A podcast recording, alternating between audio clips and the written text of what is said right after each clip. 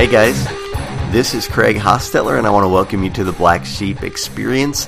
This is episode number 29, and thank you for hanging out with me uh, on the podcast today. Okay, so I've got with me a guy today by the name of Scott Watkins. Now, that name might sound familiar to you. Uh, Scott, at one time, was the co host of the uh, Holy Heretics podcast. So he co hosted that with my good friend, John Scott. And so it was John Scott and Scott Watkins. And I always enjoyed what Scott had to say. I still do very much.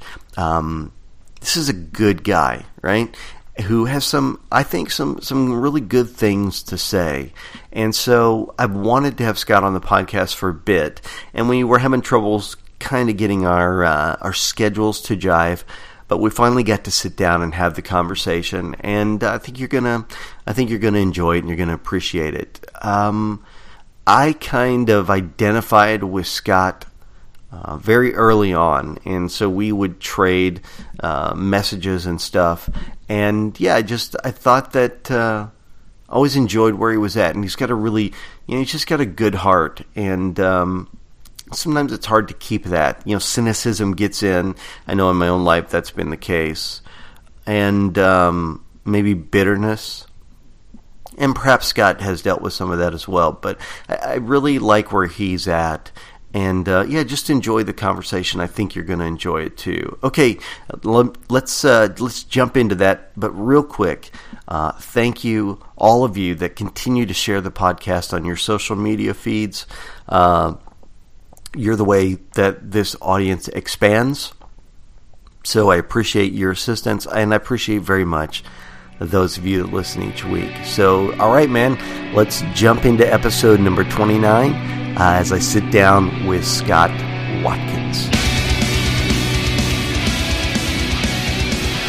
All right, everybody, welcome to the Black Sheep Experience. Thanks for joining me. So, I have um, a guy on today that. Um, some of you will know who um, he's been through some some really transitions, I guess, as we all have in uh, in his spirituality and, and what he believes. He uh, was on the podcast Holy Heretics. Uh, welcome, Scott Watkins. Hey, how are, hey. How are you, man? Man, if I was any better, I, I just don't know what I'd do with myself. yeah. How are you? Uh, yeah, I'm exactly the same. You know, not really. nah, I'm uh, good, man. It's uh, it's all good. You know, I'm living and uh, trying to figure uh, my existence out. You know, the the small questions.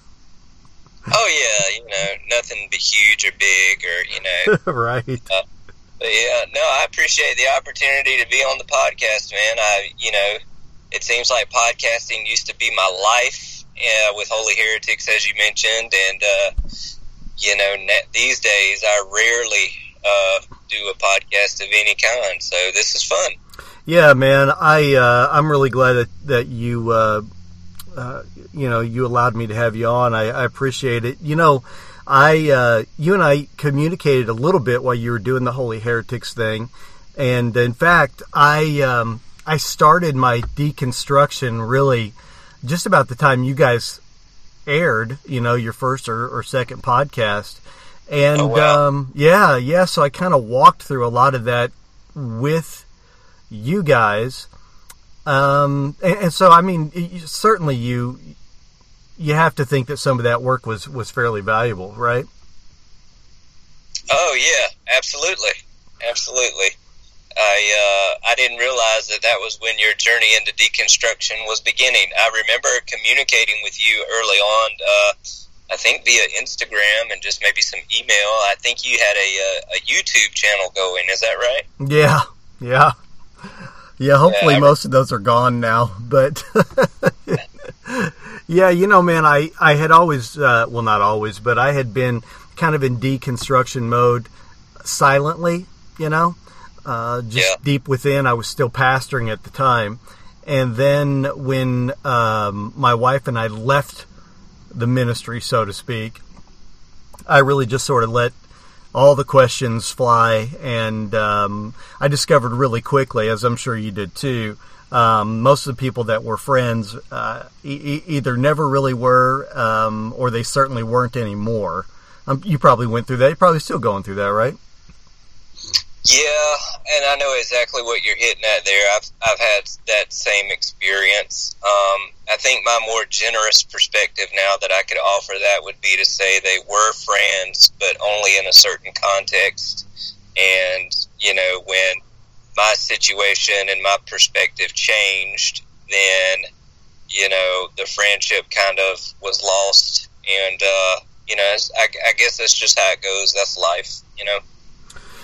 Yeah, I don't. I think uh, I'm probably um, starting to come into perhaps that mindset. You know, I think in the beginning I was uh, pretty frustrated with that, and and and maybe even hurt. I don't know. However, it represented itself as kind of being angry.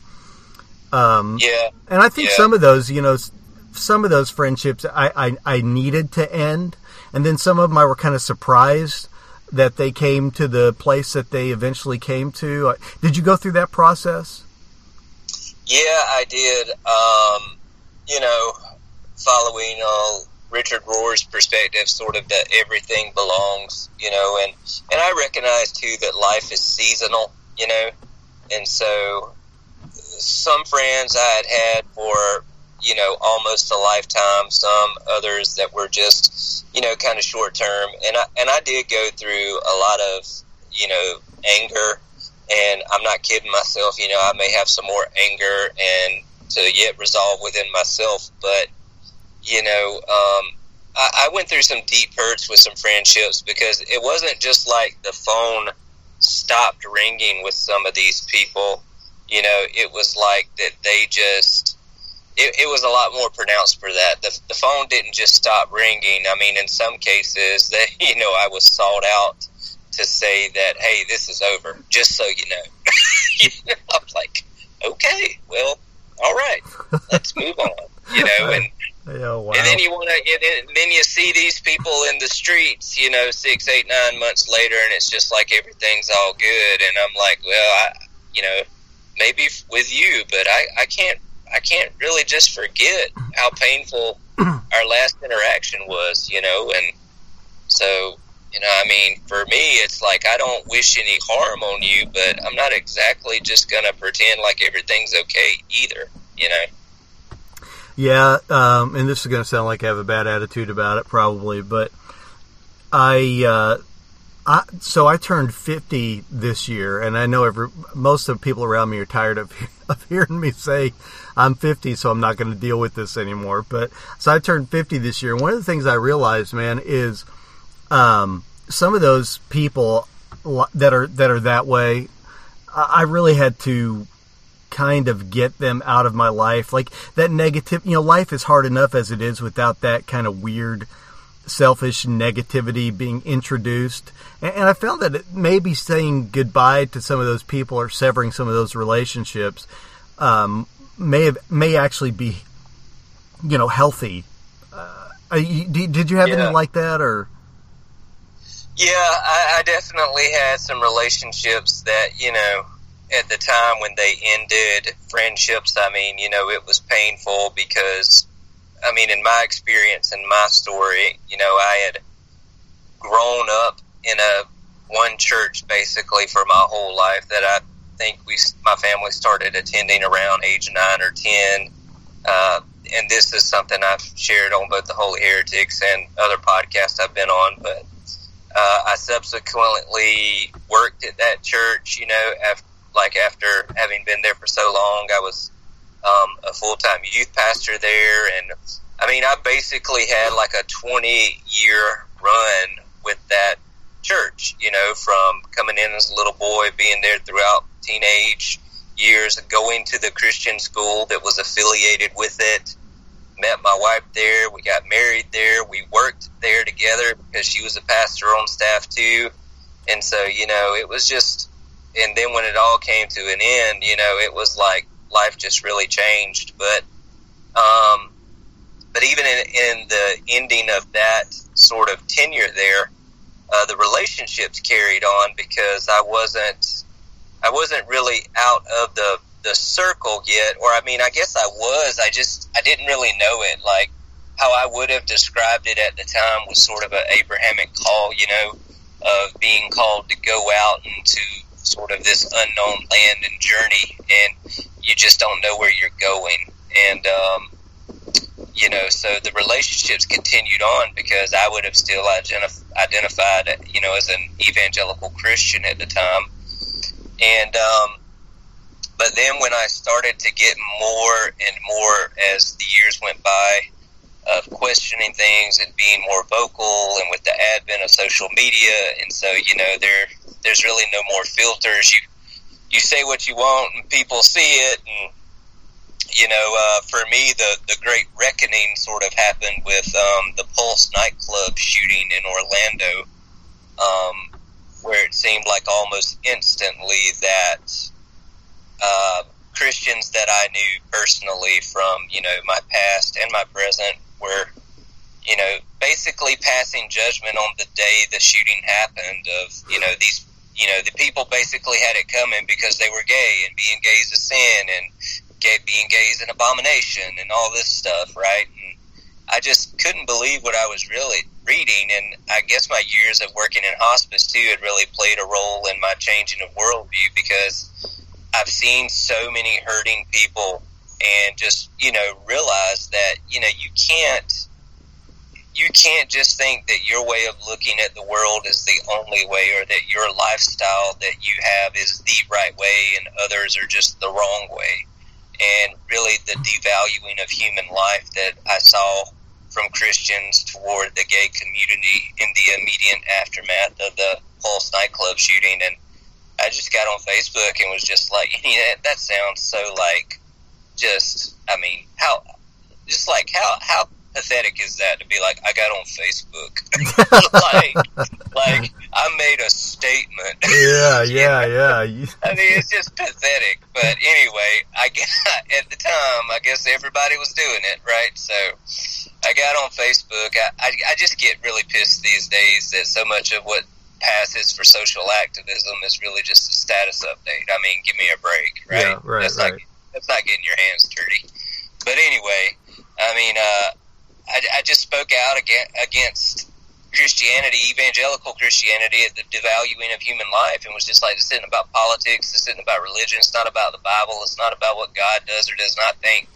This is about people died, and if you can't respect and honor that fact that there are people hurting right now, then just shut the hell up.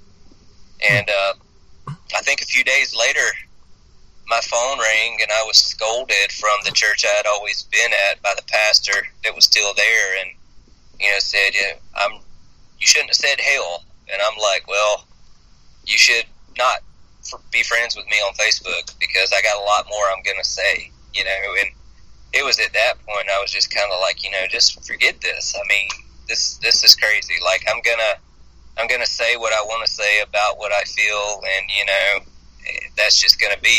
And and really, evangelical Christianity created that in me because, as you well know, one of the tenets of the evangelical culture is. You know, you don't have the liberty to say what you think and feel. It's not about what you think and feel. It's about what God thinks and feels, right? And Right. so you you have to suppress that that is within you because that's just the flesh, that's the world. And so I think I'd had at that point years, if not a lifetime, of message, you know, for lack of a better term, built up within me. Like I had things I needed to say, you know, and the thus the Holy Heretics, you know, was born along with John, and we both had some things we needed to say, and um, but little did I know how many people would listen. so Yeah, it really It was- became a kind of a phenomenon there for a while, to be honest with you. You guys are pretty Yeah. big. Big deal. I mean, I guess. I mean, I think. Well, I mean, I really don't know. You know, I, I hear. I remember when we sat down with Science Mike McHargue down there when he was still living in Tallahassee, and we did an interview with him. And the Liturgist podcast was getting big. I mean, their epi- some of their episodes was generating hundreds of thousands, if if not over a million listens. You know, and we were never anywhere close to that. And so, eh, if that is big, we were not big. But you know, I also talked to some people. You know, I remember this one guy who was running the podcast tent at Wild Goose Festival, and he was asking us how many downloads we got a month, and I was like, you know, I think it's somewhere between like fifteen and twenty thousand. And he, I said, but I, you know, I really don't know. I mean, is that good? He was like, I only get 300 downloads a month. So yeah, that's pretty good. yeah, it and, is. And so I guess I guess we were like a mid grade, like we were the uh, the unleaded plus of podcasting. You know, we weren't regular, we weren't premium, we were we were right there in the middle. But um, but it was fun, man. I enjoyed it. I enjoyed it. I had a lot of stuff I needed to say. I felt like I said it. And when I, I guess I'd reached this point within that once I'd said it, you know, I was kind of, I'm just, I'm done. You know, I, I just needed to step back, and that was almost two years ago. I think, yeah, September will be two years, Mm. and so I, I've just kind of been living, living in the place of silence since then. You know, and uh, ooh, it's been a, it's been a journey. You know, good days and bad days for sure. Yeah, so you know, I I think um, you know a couple of things you hit on, and and and one of those is you know I, I'm still essentially a believer uh, in Christ, and um, Okay, But- can I ask you a question? yes, Is it okay for me to stop right there? Because um, what does what does being a believer, and I'm not interrogating you. This is an honest question. Honest question. Mhm. Um, what does that mean for you to be a believer in Christ? Well, and and so this will take a, a slight explanation, but so I believe um, in the outrageous uh, idea of um, the birth, the virgin birth, the the, the resurrection, and uh, even uh, as as much as within our circle, it's kind of fading. Um, some type of substitutionary atonement, although I don't have a great grasp on that. And I also believe in engaging the world and um, uh, uh, engaging the world sounds not what I want to say, but I guess interacting with the world and the community the way that Jesus would. Okay, it would Okay. not mean anything that resembles any type of evangelical um, display of that. So Okay. when I say I believe in in Jesus, I believe in in the primary tenets of it, but um, I I don't really even want to be labeled as a Christian just because if I do, then if I say, uh, you know, Buddha said this, then all of a sudden you get all these stupid emails. You know what I mean? Right, right, totally. So I don't want to be pigeonholed into that. In fact, I, I I've really been getting into, um, uh, you know, Buddhism, and I've really been getting into the Tao as well as some other um, views. And uh, you know, I have a, a, I got a text from a from a buddy that said, "So what? You're a Buddhist now?" And uh, it's like, no, I'm I'm I'm just a I'm a human, you know, and I'm trying to figure this out. And it's not easy to figure. I, I don't feel Scott. For me, I don't feel like it's this is not has not been an easy thing. To some things have been hard to let go. Some things have been hard to accept, and it's been they're they're as stupid as as to some people it may sound. You know, there have been nights I've laid awake in bed thinking, uh, I, I- I don't know what I feel about this. I don't know what I feel about that. And I had a similar situation when the hurricanes uh, ripped through Texas, Mhm. as you you probably remember. Um, Mhm.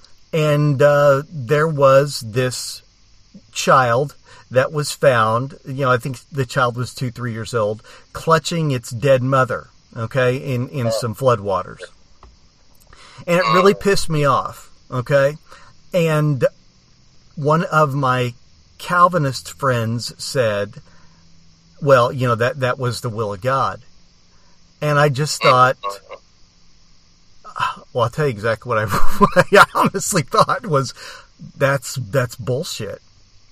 Yeah, totally. I've I've had similar experiences. Um, January first of 2015, my six year old nephew died of brain cancer, and he had a from diagnosis to death was two and a half years, Mm. and so he had a journey with it. it. The beginning was rough. The middle was kind of like good. You almost didn't even know he was sick, and then sort of like the last nine months was a, a downward spiral and really got you know in, increasingly rapid uh, near the end. Um, but I remember interacting with someone, you know, and I, I didn't even know who they were on Facebook. It was just a friend of a friend, and you know, had that same sort of like Calvinist position. You know, the Bible is the inspired and infallible, blah blah blah. And you know, basically, this prick told me that it was the will of God that my nephew should have cancer, and if he dies, then that's the will of God. You know, and at the time, I mean, I was pastoring like a startup church, you know, that I planted with some people, and I just remember reading this guy's statement, and you know, and I'm I'm very much in Jesus camp. I'm I'm a pastor. I'm a believer, a full blown believer. But when I read that, I just said bullshit. You Mm. know, I mean, and I you know, and I said it, and then the our mutual friend came on and was like, "All right, everybody, let's just calm down. I, I think."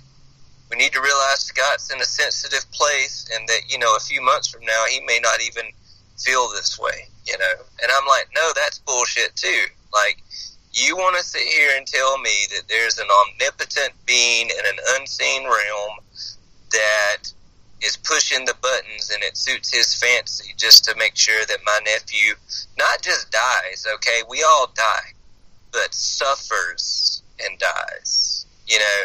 And you could go into a lot of Buddhists there, like, well, what is suffering? We all suffer. No, no, no, I'm not talking about the philosophical stuff. I'm, I'm talking about pain, bone breaking suffering from cancer, you know. And I remember having conversations too with others. They were like, you know, well, maybe God has given him this diagnosis because, you know, maybe God's given him this cancer because God sees something on down the road that, you know, is going to be just awful for his life. And this is, this is maybe God's way of giving mercy so that he doesn't ever get to that place. And you know, like I get it, like we're humans. We, you know, religion gives us a framework to sort of put words around that which really doesn't have any words. You know, to to to have a way to grasp that which you really can't grasp. It gives us a framework. You know, for these unspeakable things, especially the pains and the sufferings of life.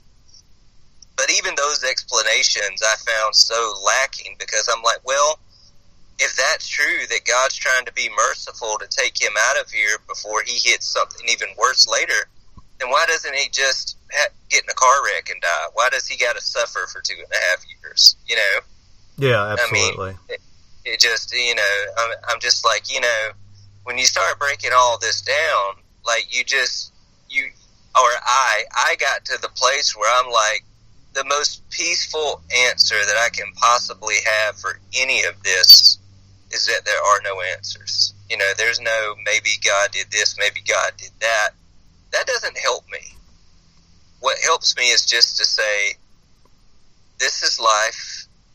I don't think anybody's out to get me or was out to get my nephew, especially God, you know, but this is just what happens. And it, you know, it's up to us on how we wrestle with it, but I'm Hmm. not gonna, you trying to figure it out only creates more chaos instead of just accepting what is, in my opinion. No, you know? I, I actually agree, man. In fact, you know, when when you asked me uh, earlier what that means to me, my my only caution with with doing that is I, I don't want it. I don't want my faith to be very well defined because the more definition you give to it, the more you I, I feel the more you're actually breaking it down or destroying it because Right. I, I just don't think it's that. for me, it hasn't been that defined. And so when I look at like what really helped me was, and you're probably familiar with some of this, uh, you know, like the apophatic fathers who believed God was known as much through what we didn't know as what we did. So anymore, that's kind of where I'm just at. It's like, well, what do you think? What, what do you think God does with this situation? I'm much more comfortable saying, ah, I have no idea, and I don't know, you know. Well, yeah. yeah. Been trying to put definition yeah, to it because it's the definitions become, especially like in the situation with your nephew, the definitions become insulting, and and they they paint a God that no one, excuse me, could or should love, in my opinion. Totally, absolutely. Yeah. And so, you know, I'm at the place now in my spirituality. Um, you know, I after I, I left the Holy Heretics, one of the final episodes, I just opened up, and you know, we would always come up with something to say different, just random to open up the episodes, and I think one of them I just opened it up by saying, "Hey, welcome to the Holy Heretics." You know, I'm not a Christian. mm-hmm. and, uh, and you know, it was just funny, but you know, I, I I just gotten so frustrated with all the lingo, you know, because and I, and I departed the podcast and I leaned in pretty hard to atheism, you know. Yeah, I was I remember that yeah, I was listening, you know, to all of, I mean, I couldn't consume enough, uh, like debates, you know, wanted to hear, uh, lectures from Dawkins and Hitchens and Harris and Dennett, you know, all those guys. I mean, I wanted to listen to their debates. I wanted to listen to their lectures. I mean, I just, I couldn't consume enough of it. And, you know, I got to the, you know, and I caught kind of a hard time, you know, not necessarily thing that was, you know, in my face from some of my friends, but I could tell some of my friends that were walking the progressive Christian path, you know, they were like, come on, man, what are, you know, they wouldn't say it, but I could feel it, you know, like, what are you doing, man? Come on. You know, why are you, why are you all up in this atheism stuff? You know, you're not an atheist. And I'm like, well, maybe I am. You know, I mean, I know I don't believe the stuff of evangelical Christianity. Mm-hmm. I'm not really sure of how much the progressive Christian message I could even buy into. Also, I mean, maybe maybe an atheist is who I am, and so I was telling someone yesterday that in a way, atheism was a salvation experience for me because just like I had been programmed and you know had been a part of all the evangelical Christianity stuff, I think there was something in me that had to go just the complete 180 and put both feet in the other camp, you know, on the other end of the spectrum, which was atheism, just to see what you know. Okay, what's over here, mm-hmm. you know. And I think after having done that and lived in, you know, Camp Atheist for a little while, I'm kind of like, okay, well, there are tenets of atheism that are just as rigid and dogmatic as evangelical Christianity. You know, that they've got their thou shalt and their thou shalt nots too. And, you know, I'm just not a fan of those things. And, you know, I, I think where I like to live now is really in a place of uh, sort of just mystery and maybe perhaps saying anything is possible. You know, mm-hmm. I've, I've heard so I've heard so many atheists say there's no way that there could be a conscious existence after death. You know, um, maybe a heaven experience. There's just it's impossible, and because there's no evidence for it, right? Because everything's evidence based. Yeah. So I'm like, well, I agree. There's really no evidence for it. But atheists will also say our human existence is the equivalent of us winning like the biggest lottery ever, right? Right. Like there's no there is there is science like there is no way possible outside of just hitting the, the cosmic lottery jackpot that we should even be living, thinking, and existing right now. I mean, we hit the cosmic lottery in this existence. And I'm like, well, okay, if if having this human existence right now was that unlikely and unthinkable and unfathomable, perhaps it is also possible that an existence beyond this one, although it be it highly unlikely, maybe you could hit the lottery again. You know, I don't know. I don't know.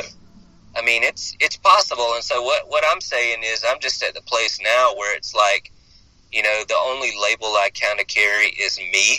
Um, I just I am me, you know, and I have found some practices that's healthy for my life and spirituality to sort of where I feel in tune. You know, I I've heard it said that um, God's first cathedral, cathedral was nature. You know, and so Yes. nature's kind of nature's kind of like my church. You know, and um, that's that's what my family generally does on Sunday mornings. You know, we don't go to church; we go take walks in the woods. You know, and along rivers, and um, you know that's and that's okay. You know, I don't feel guilty for not being a part of organized religion, and uh, No, I think I really it's more than okay. but go ahead. yeah. I, mean, I, I don't, I, I, don't have any need to. You know, I'm, I, I am an atheist to the evangelical Christian God. right. Um, I, I do not believe whatsoever in the existence of that God. Um, but you know, I mean, I'm, I'm, I understand that the term God gets used a thousand different ways, and everybody. If you ask someone to define God, you're going to get a different answer from every single person you talk to, and so God is more of a um, God, God is more of a personal choice and a personal definition and a use we word to define those things that are generally undefinable than it is, um, you know, a, a definite answer or like, you know, um, yeah. And so I, I just, you know, man, I, I, I hold everything, the, the theologies and everything very loose these days. Very loose. Well, I, I do too. I, um, you know, as you, if you, and you, you've done this as well, but you know, as you study um, the the history of Christianity, there there was never any agreement on on how God responded, reacted to the world. I mean, disagreement on who, you know. It was, you know, 325 years later, they're still arguing about it, if Jesus is divine or not. So th- there's never been, and I don't know why we think we've got it figured out, but God and Christianity, th- those things have never been defined in a universal way that everyone accepted. So th- there's always been variables. And I think there still is tons of variables. And I've, I've said this quote a hundred times uh, on, on my podcast, but, um, Eckhart Tolle, who obviously to every evangelical is, you know, if he's not the Antichrist, you know, he's, he's damn close. And uh, he said, uh, somebody asked him, you know, you, you quote Jesus a lot. And he said, oh, yeah, I love Jesus. And he said, I think uh, Jesus was so wise and profound, and the things he said were so amazing. And who has really understood him except for maybe a few Buddhists, you know? And, uh, Right. and I just thought it was great, you know, because I, most of what I see, and and I'll tell you, man, I there's no way I'd go to a van, an, well, there's no way I'd go to a church. Period. Uh, uh, no way. That that's not going to happen. Hopefully, ever again. And um, we also spend a ton of time in nature, and that's church for us as well. But to me, the evangelical version of whom Jesus is presented to be, first of all, it doesn't line up with what I read of him. And secondly, most times I don't understand how you could attach or connect yourself to that type of a being or entity. So it sounds like you went through some of that process too, where you just thought, this version of God is too cruel for me to believe in. Is that fair to say? Well, I think what happened for me was that everything I'd always been taught just did not match my experience. Mm-hmm.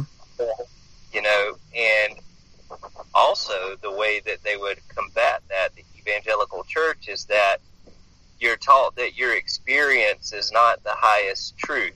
You know, um, that you should discount your experience, that you should discount and discredit uh, your own intuition, your heart. You know, the heart is deceitful. You know, all of this sort of thing. And mm. so, you know, when what you're living and what you're experiencing doesn't line up with the word, then you go back to the word, not to your lived reality. And you reach a certain point in your journey of, you know, suffering where it's just like you're either going to flip the script and say, and call BS on it all and start to just explore, or you're going to hardline even more and just submit yourself even more to denying your lived experience and saying no that God's truth is the highest truth, right? Right. And so the reason I didn't lean into God's truth being the highest truth, you know, and discounting and distrusting my lived experience was because I'd read too many people, I'd had too many conversations. I understood that there was a depth to the whole uh, Christian uh, religion, you know, that the evangelical church was not even tapping into. And so I didn't trust them when they said, discount your lived experience and just trust God. You know, everything's going to be all right. I, I didn't trust them because I knew that there were deep wells of knowledge and richness that they weren't even tapping into. And I had some, by some just miracle, had managed to find those things, you know. Mm-hmm. And so I started my own exploration. I mean, and, and looking back now, I see that as probably why I started, um, you know, my departure from vocational ministry is just because I, I, I was reading those Barna studies. You know, I was reading Phyllis Tickle and the Great Emergence. I was uh, listening to guys like Yaconelli and Mark Oestreicher, and I could I could hear, maybe for lack of a better term, like the prophetic voice in them. Not, you know, the untie my bow tie stuff, but I'm just saying, like, these folks had a message of what was coming, and I just listened, you know, and it, it and I remember the Barna studies and a, a book called Pagan Christianity, you know, talking about Pagan Christianity by Frank Viola and George Barna really messed me up in a good way. Because have you ever read that book? I have. Yeah, I've got it. Yep, very good. Yeah, because I, I started reading that while I'm a full time youth pastor, and I'm like, holy shit! I mean, we were I'm like, look at all the stuff we do. Like this this is a relatively new invention, most of our practices. You know, these things that I thought were sacred and untouchable, I'm like, they've not always been sacred and untouchable. They're pretty new. And so I was just like that that really really like poked holes in a lot of things for me. And then with the Barna studies, you know, about you know, how the church was going to be changing the institutional church in, you know, 15 to 20 years down the road. And man, we're seeing it. We are seeing it right now. Like what they said was going to happen is happening. You know, the, the church on the corner is dying and the church that is being birthed and is now alive are these, you know, churches where their dinner tables and their coffee shops and their friends on a Friday night, you know, that's the new church. And i think it's i think it's wonderful that paid professional ministry is getting killed because when your income is tied to it it's not about making meaning for people anymore. It's about ensuring your own safety you know? And yeah so you're, it, you're trying to protect it, your job right and yeah. so when you're when your when your dollars are tied to it, it it actually tends to have a way of of you you've got too much self interest and it's a conflict of interest. You know, you can't you can't always tell people what they need to hear because you're afraid you'll lose your job. And man, there are so many pastors out there who know, like they're they're deconstructing, they're asking the questions. Um, I sit with them, you know, and they'll tell me these things. But when they get up on Sunday mornings, you know, they're going to preach the party line and I don't fault them for it because it's their income. But I'm just saying, you know, they are, when you have people who are on the other side in the pew listening and you've programmed them to for years that you're God's anointed and they better not question God's anointed, but you're up there preaching a message that you at best maybe halfway believe in. I mean, we're not creating disciples. We just we're looking for the money, you know. And yeah, I, I, think it's kind of damaging to you know to be honest with you. I, I think that um, you have a lot of people that you know they they internally they're searching and internally they're they're looking for answers.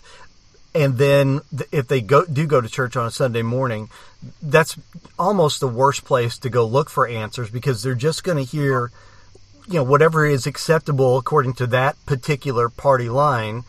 And the pastor also is going to toe that party line. And maybe it's because he has to um, you know you're, you're probably right there. But it's just not a place you know church doesn't seem it seems to me it should be a place where we can ask difficult questions and ponder those answers as opposed to well here's our doctrinal statement this is what we believe. There just doesn't seem to be a lot of room for growth. Well i think i think those communities are the ones that are starting to crop up and you've got some of them out there, you know, that they look and smell like institutional church, but the the meat on the bones is really something a little bit different. Um, out in Seattle, there's a church called uh, East Lake Community Church, and uh, they're doing things differently. Um, there's a church called everybody church. You know, they're doing things differently. And, you know, but a lot of the institutional setup, you know, where things really are different, you know, you don't see a lot of them. Um, again, I think the, the communities where the, that conversation, like what you're talking about, you know, questions without retaliation can happen is just more in private settings these days. I mean, cause, you know, it's, and, and, and that's encouraging you know and and you're right that's exactly what if there is a church like that's what church should be i mean if you look at the gospels no matter what you think they are who wrote them or you know um you, you see questions all in those things. You know, you, you you see all in the scripture, not just the gospels. You know, this is a story like Rob Bell says of what it means to be human. Mm-hmm. And so you know, I, the worst thing, the worst thing that ever happened to the scriptures, the Holy Bible, I mean, was that they were literalized instead of being valued as metaphor. You know, that, that is, and that's what evangelical Christianity did to them. You know, they literalized a beautiful story. And I had a 62 year old lady tell me the other day, she said, you know, I really don't think there are streets of gold or pearly gates in heaven. I think, I think it just tells us that, and but what it really is is something altogether different. And I was like, "Go on." Eh, but you know, as happy as I was for her that she was starting to sort of see through the veil, it also made me sad because you know those those aha moments are indicators of second half of life stuff, you know, like how Richard Rohr talks about. You know, you're you're coming into your second half of life. You're growing up. You're shedding your inherited religion and beliefs, and you're coming into your own. You know, so good for her. But what made me sad was that it was at age 62. You know, when she's, you know, hopefully got 20 or 30 more years, but maybe not. You know, right? And so it's just like you know as painful as the journey has been for me i mean i'm also grateful for it because while i really balk at a word like enlightenment because i don't want to sound conceited or arrogant i'm just i'm just thankful that i awoke to these sort of things in my 30s instead of my 60s you know mm-hmm. and um, hopefully i have an opportunity to do something of good with you know what I've learned and what I've experienced. And um, you know, I I've got two small children, ages five and seven, and they go to a school that has somewhat sort of a Christian bent to it. It's it it doesn't have Christian in the title. It's not in the handbook, but it's a private school, and you know they um they will sing like Christian songs there and things like that, right? And right. My daughter, my daughter, who's five, is just kind of walking through the house the other night, just you know, as five year old girls do, singing a song out loud, which is wonderful. I mean, what inhibition and joy it must just bring her to just do that. That's great. But anyway, right. but anyway, she's she's singing a song and it's the lyrics. I can't remember them exactly, but there's something like you know, when I grow up, I can be what I want to be. I'm going to be what God wants me to be. I'm going to make the right choice. And I'm listening, and I'm like, hmm. And so I stopped her, and her name's Lindy, and I said, Lindy, I said, you just saying that you're going to be what God wants you to be and that you're going to make the right choice. Now that lyric bothered me, right? Because yes, me too. I know what that would have meant if I had been five and singing that song. That I'm gonna, you know, I'm gonna follow Jesus. I'm not gonna follow the world, and you know, and all that crap. Like, you know, it's indoctrination. And so, I just asked her. I said, "What do you think the right choices are that God wants us to make? What what are what are the right choices?" And she said, "Well, Daddy, I think that means that you need to be kind to people and that you need to be nice and that even when somebody's not nice to you, you try to be nice to them and if they're not nice, then you just tell the teacher. Man, I wish I that's said, the way it worked. and, and but I told her, I'm like, so that's what God wants you to be. That's the right choice God wants you to make. And she's like, uh huh. And I'm said, okay, well, you know, I can roll with that. If yeah, that's for what sure. my five year old if that's what my five year old thinks God is and those are the choices God wants her to make, I'm completely okay with that. You know? Um I don't need to sit my daughter down and go like, Well, honey, you know, God like God's not real. you know? I mean the only way kids have to learn, like kids have to have a literal, the kids have to have personification. You know, that's just how they learn. And so I, I don't need to sit there and break it down for her that God's not real and, you know, all this sort of stuff. Now, you know, I, I've told her before, you know, I've told both my kids before that, you know, um, the stories that we love, the movies like the superheroes and the princesses and the heroes and the villains, you know, that the Bible's a story just like that. It's a story about heroes and villains and good things happen and bad things happen. I'm like, so it's it's not so much important that you know you think that the devil's going to get you or anything like that. In fact, I hope my daughter and my son don't even know about a devil at all at this point. Mm-hmm. But just to make sure that they understand that this is just a story this can influence you, but it's just a story, you know? Yeah, it'd be nice if um, that's a way. You, you know, I, I, think I wish that people could tell the story of, of whom you know whatever story it is they're relating they're relating to, and then you know we glean from that. You know, it, and I, I think. Uh, you know the the Jew the Jewish culture midrash I think is what they call it but you know, where they all just, well, this is what, this is the way I perceive it, or this is, instead of there being all these concrete things, people are allowed to have their own perceptions and, and insights. And, you know, it, it, it's not all this, uh, well, you know, the, the rigidity, the definition that we've been talking about, that, that kills that stuff. The constructing of a God, which is what I think most of this is, is actually what kills God, you know, to me. Right and we all construct a God, you know.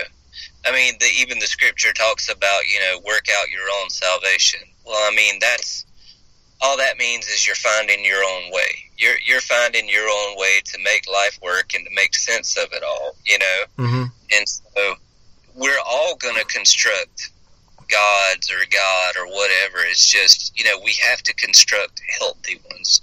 We have to construct a God perception that um, is healthy for us and that enables us to be a better person in the world, even if your perception of God is there is no God. Okay, well, that's great.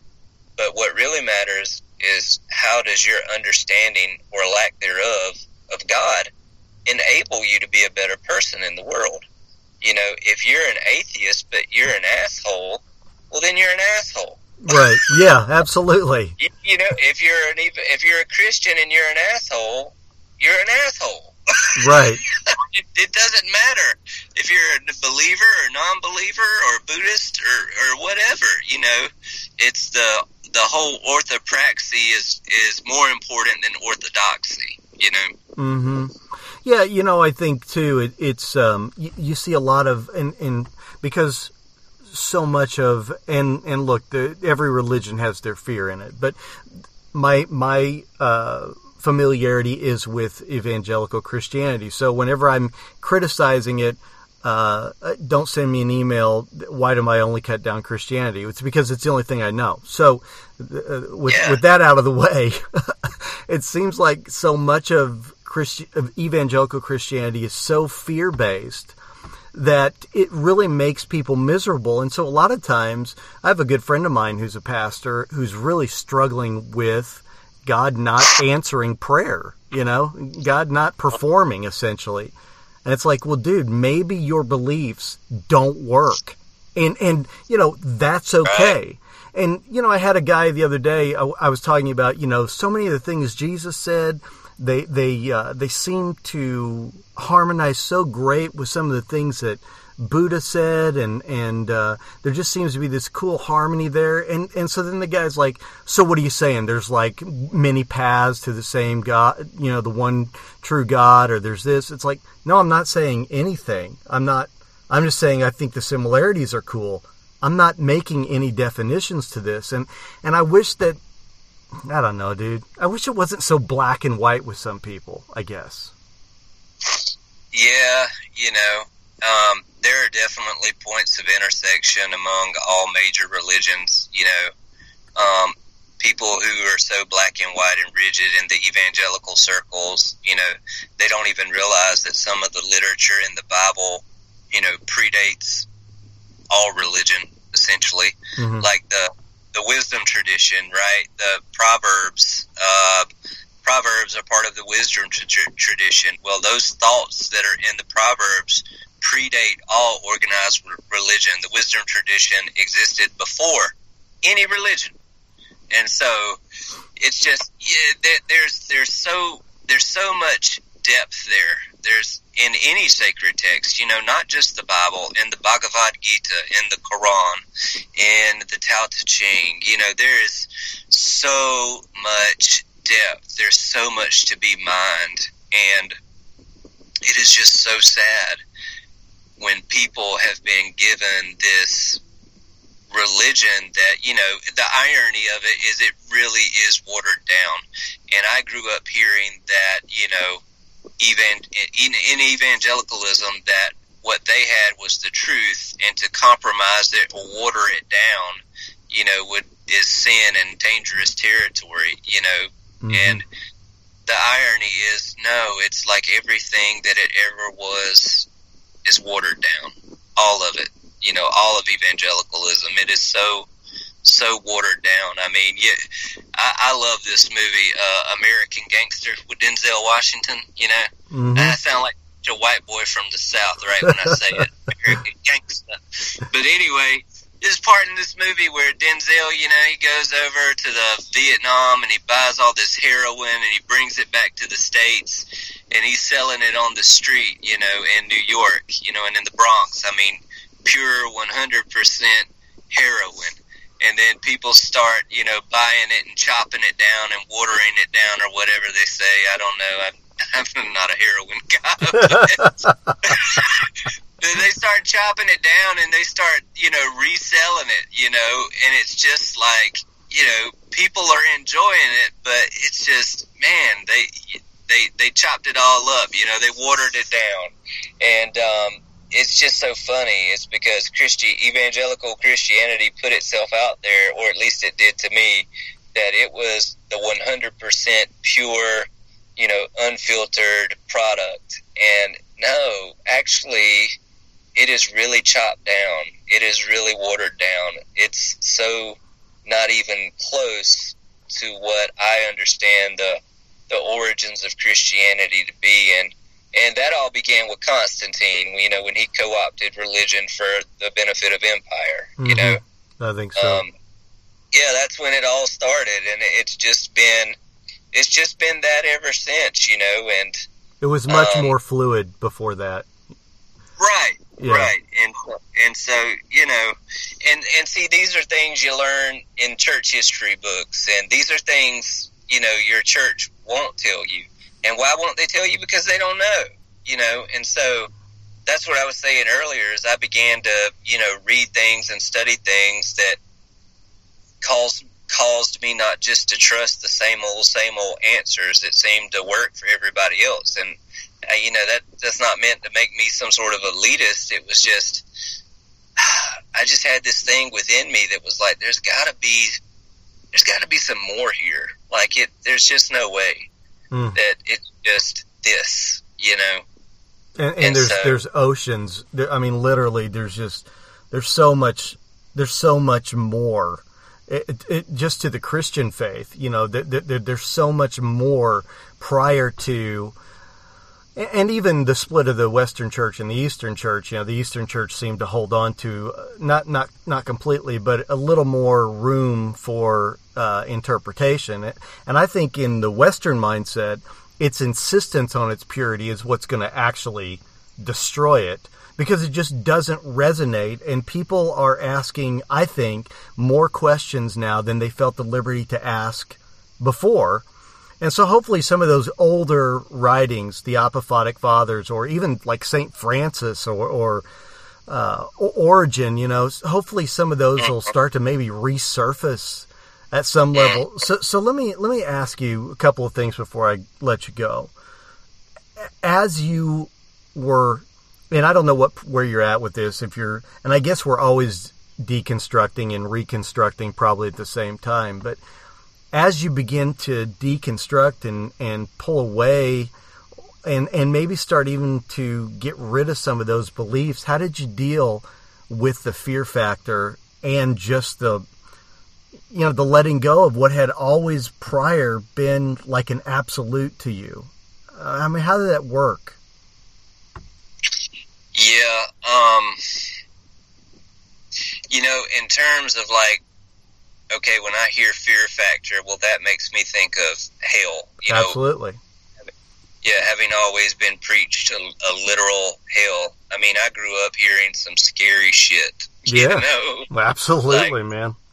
There's a God's got a trap door at the seat of His throne, you know, and if you stand before the moment you die, you stand before the seat of judgment, and you know, basically God's been videotaping your whole life and he plays it back before you. You know, no, no, dude, dude. I mean, I'm, I'm like telling you, that's what it was. That's what was told to me. Maybe to you too, but me too. Yeah, and it was told to everybody. And I mean, I don't think the guy who said it. I honestly believe he thought he was preaching the truth. Mm-hmm. You know, and so I have no ill will. It's just it's messed up. You know, and so you know, I, I, I grew up terrified of going to hell. I grew up terrified of a rapture happening, you know. Um, for me, I think the fear was a slow fade because I look back on my journey and realize that my deconstructing process happened and like it started in like 2004 uh, the same year I became a full time vocational youth pastor. I, got, I started running with some folks, uh, you know, the youth specialty circle that was very popular back then and may still be popular today. I don't know, but these were people who were you know, Brian McLaren was a part of them with his book, A Generous Orthodoxy. Rob Bell was in that mix. Phyllis Tickle. That's when all these people, Jay Bakker, that's when all these people were still considered, you know, mostly Orthodox. Maybe not Jay so much, but the other folks for sure. Mm-hmm. And, um, you know, these were people who were pushing the boundaries and just beginning to speak a message of kind of like big grace. You know, God's grace is bigger than all of our sins. You know that that where grace abounds, or that where sin abounds, grace abounds much more. You know that's really really true. Like we need to hold on to that, and so these were circles that were big believers in, um, you know, this huge grace, and that the hell talk was minimized. You know, mm-hmm. and so the more I started believing in that message and because I knew firsthand when you get preached hell all the time like that's not a catalyst for you doing good in your life you know? Um, hell will just the talk of hell will just paralyze you but the talk of grace would enable you to you know be a force for good in the world uh, and at that time I would have said for God's good in the world you know?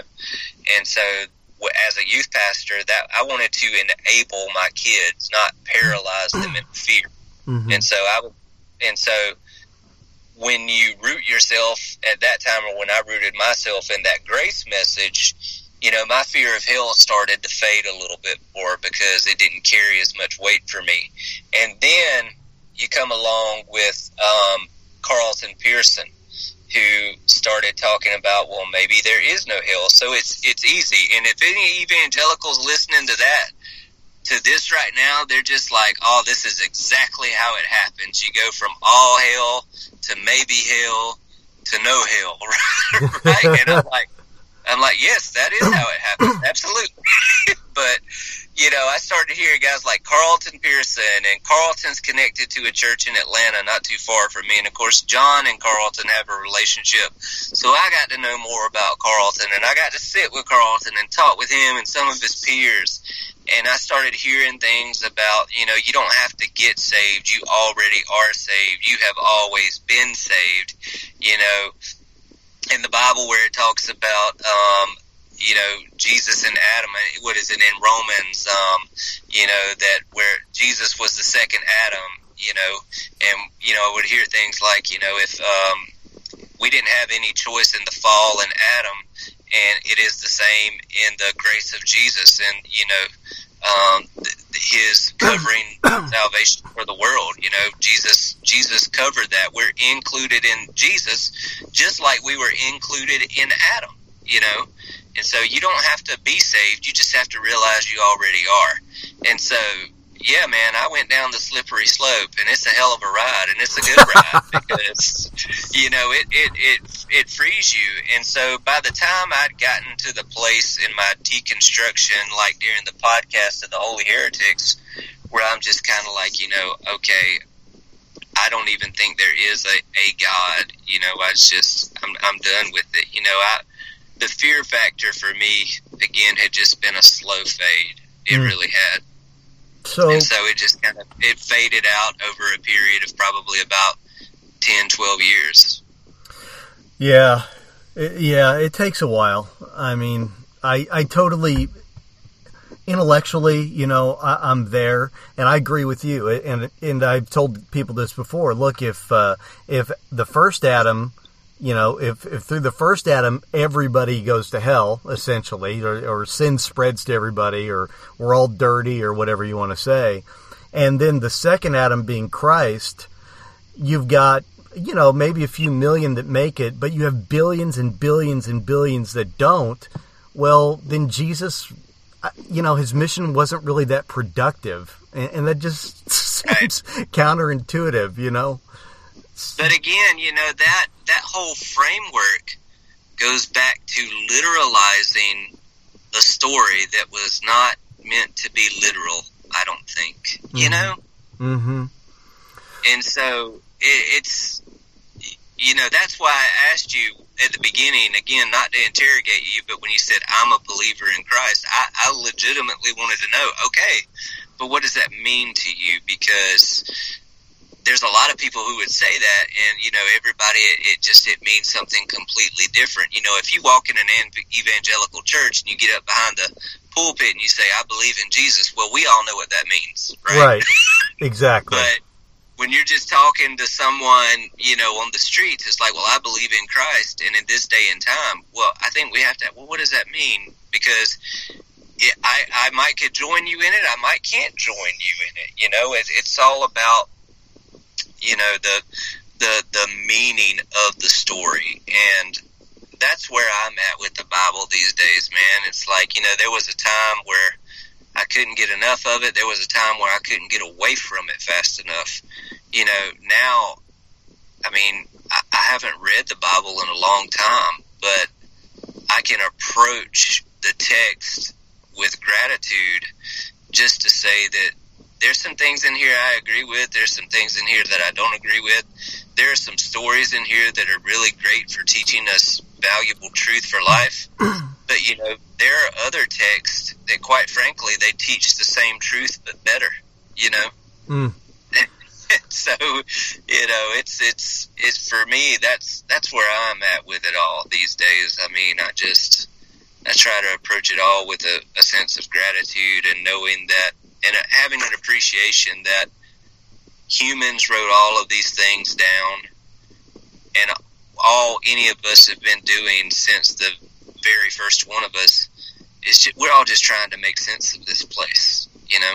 It's and it's we're hard. To, yeah, we're all trying to make sense of this existence, you know, and I think that has enabled me to just have a lot of grace, even for where I when I hear people who say, "Well, you know, God's word or this is God's word or this is God's way and you're going to, to hell. John and I have had some encounters recently with the same person who's basically called him a false prophet and who's left uh, Chick tracts in my door at home.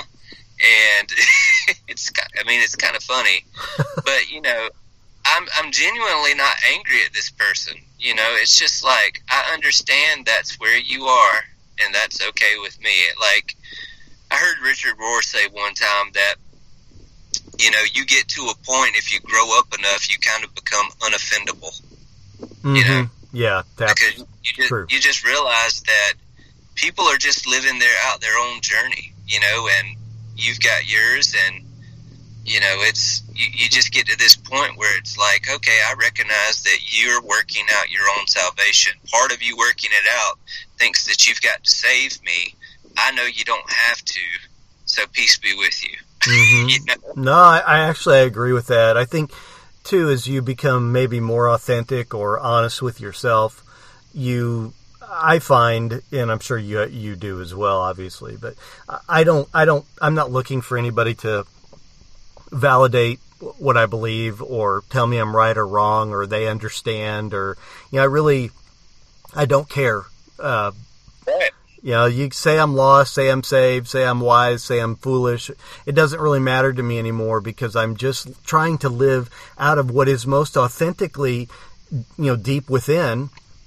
And, uh, you know, that, that's probably not going to look like what a lot of people want it to. And, and that, that's okay. I'm not, you know, I'm not here yeah. to receive their acceptance or approval anyway. Yeah, and it's just like, you know, when you can step out of the duality and the binaries, and you can just see things as sort of, yeah, there are parts, but they're all parts of the whole, you know? Mm-hmm. I, I just think it helps you to live sort of that unoffendable existence, you know, that, I mean, there are some religious practice, like I, I know some people who are self-professed witches, you know? Mm-hmm. 10 years ago, I would have called those people evil and from the pit of hell and, you know, of the devil and all that stuff. And now I'm just like, oh, they're just really in tune with the earth. Like, yeah. you know, we're, we're all made from stardust, right? And so it makes perfect sense to me that you could sort of look to the planets as sort of guides for this existence because the things those planets are made of and those stars are made of, we're made of the exact same thing too. And so it makes sense to me that there might be some sort of harmony to it all. Now, that's not my language. I don't speak that language, but I don't have any problem with the people that do. Like, they're not evil. They just speak a different language than I do. But we can talk, like we said a minute ago, we can find paths of intersection and points of intersection. You know, there's no reason to be an enemy to someone when they're not an enemy to me. You know. Oh yeah, and you know, I mean, I, we've crossed paths with uh, people that are pagan and uh, well, all kinds of things, really. And and so many times you find out that they're just beautiful individuals doing the best yeah. they can too, you know. And it's so it's it's so weird to. And again, and I know a lot. Some evan- I have a few evangelicals that do listen, and and so I know right now they're just like, no, we have to departmentalize everybody, and we have to give everybody a label.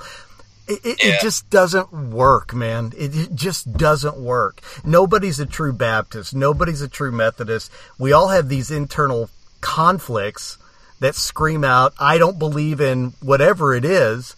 And, and of course, we, I, I mean, I let people see it now, but at one time, oh, you'd never show that to anybody. I, I just think there's right. more harmony with this God thing or divine thing or source or universe. I think there's more harmony among the humans, maybe than what we'd like to admit. And and perhaps even sometimes that harmony causes us all the more to dig in our heels and kill people in the name of a god, whoever that might be. I don't know. That's just an idea. Yeah, I mean, I'm I'm with you. You know, it's and I, I also understand that the labels. You know, I get why evangelical Christianity and rigid belief systems like that are so appealing to people because it's easy. Yep. You know, if if the evangelical listeners right now are probably spitting mad at me because they're like, "There's nothing easy about my faith. There's nothing easy about you know my walk with God." You know, well, I mean, okay, I hear you. I would have said the same thing at t- at times too, but you know, a rigid belief system that's full of thou shalt and thou shalt nots. I mean, it's easy. There's no nuance. It's everything's cut and dry, mm-hmm. black and white in or out. I mean, it does not get any simpler of an existence than that. But it makes you have to deny all the gray matter and the gray spaces of life. Yes. And it makes you try to, to take that gray and you have to make it black or white. And it, and it never will become that if you're honest about it. And so uh, I think one of the most hurtful things about the evangelical church is that you know they try to help people take their grays and make them black or white you know and they don't give people the space and the permission to say it's okay to just not know what this is and not know how to deal with this you know mm-hmm. i i was at a funeral a couple of months ago and just tragic you know it was a young man who died young left behind a wife and small children just a like a one vehicle accident. It was so tragic. And one of the eulogists, who's a you know Southern Baptist preacher, got up there and at first told this really beautiful story about you know knowing this man as a young boy and and um, then he said, but you know we all want to know why, and um, he's like, I'll tell you why, because of sin. And I just thought, oh, you know, it just it just took the wind out of me because I'm like, you know, the tragedy of this moment cannot be reduced to because of sin. Agreed. It's just, man, all we can really say about it, this right now, is this just hurts like hell. Mm-hmm. And there's a, that's about all. This hurts like hell. We're, but we're all in this together and that's about all you got. You know, absolutely. And I, and I don't know, man. Like me, I find more hope in a statement like that than I do of just being able to reduce it down to it's because of sin. Mm-hmm. You know, but one, but one day God will split the eastern sky. I'm like, yeah, but man, that sure doesn't do much today, does it? exactly right. yeah. yeah. I, I, I, do. I do. Well, hey, man, I, I, we could talk all day, I think, but I, I know you got things to do. I thank you so much, dude, for coming on, man. I've I've listened to you for so long, and uh, it's just a thrill for me to have you on, and, and I love where you're at, man. It's just a, it's really it's a beautiful it's a beautiful thing, and I, I appreciate you being here, man. I really appreciate the opportunity, and um, thanks for thanks for always reaching out in the past and for reaching out in the present. And, you know, I, it's been great to connect with you and get to know you a little more. I know you and John talk, and so that's awesome too. And, uh, you know, um, man, I, I see great things about your podcast. So, you know, I, I think that's great. That's great. You well, know, the, the it's world, a, it's world ex- needs more voices like yours. I don't know, man. It's it's a it's an ever expanding thing, and and so you know you don't, and and that's the thing I, I guess about spirituality or just being a human. You know, you're constantly evolving, and um, so who knows, man? I mean, where we're going to end up, you know? And, I don't uh, know, brother. I mean, all I've got is today, and I'm trying to live in the now, you know, yeah. and be be grateful for what is, uh, not regretful of what has been, not not even necessarily hopeful for what will be, but just grateful for right now, and um, you know, live each moment as it comes, and um, recognize the beauty that is that is here for the taking. You know. Yeah, you know, and that's that's one thing too, dude. I, um, I every once in a while you'll post a picture um, on your Instagram account with either your wife or your kids, you know, and um, I, I love seeing that. You know, I can remember years ago when I pastored a church and we'd be driving to service on a Sunday morning, and I'd think, man, I wish my wife and I were sitting in all any one of these restaurants that we're driving by you know, just to enjoy being alive and uh, man, that's that's the good stuff right there. At least for me, I, I find you know th- th- this really is what living is is about.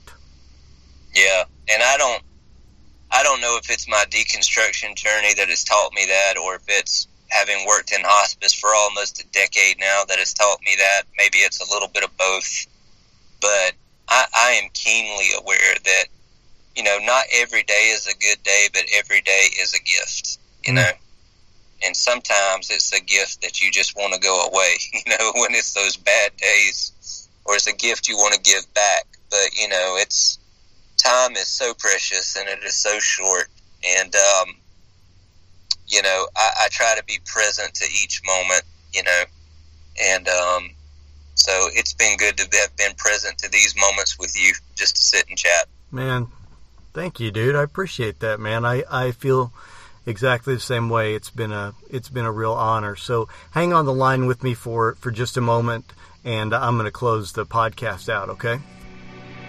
Ten four. Yeah, hang on.